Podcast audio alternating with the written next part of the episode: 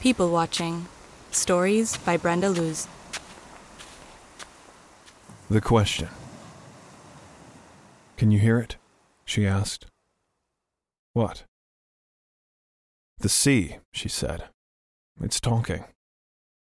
It was 5:15 and we had come down to the beach to watch the sunrise.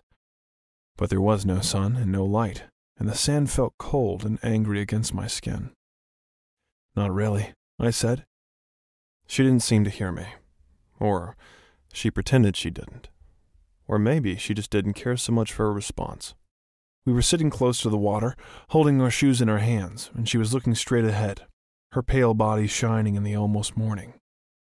Do you think you can hear us? she asked, in a voice that was almost a whisper.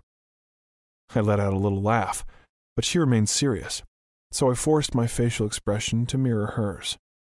Her eyes were tiny and sharp. I do, I said. I didn't. I kept thinking of our night the quiet dinner and the drinks on the balcony, the cold air bringing us closer together, the dirty ashtray, and how the loud music kept taking over our voices, our thoughts, our silence. And then I thought of her, waking me up 15 minutes ago. And I thought of how her eyes looked so tiny and so sharp in that moment, just like they do now. And then I thought of the sea.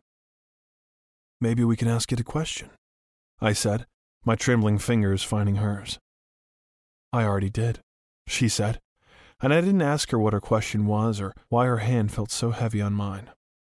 I just sat there and I buried my feet in the sand as far as I could and I waited, not really knowing for what. And when the light finally came and the waves were crashing in yellow and red, I decided it was time to leave. I let go of her hand and I put on my shoes and I looked at her. We should go, I said. But her body didn't move and her eyes were now soft, and she stood still as the water hit her feet. And she said, It's answering.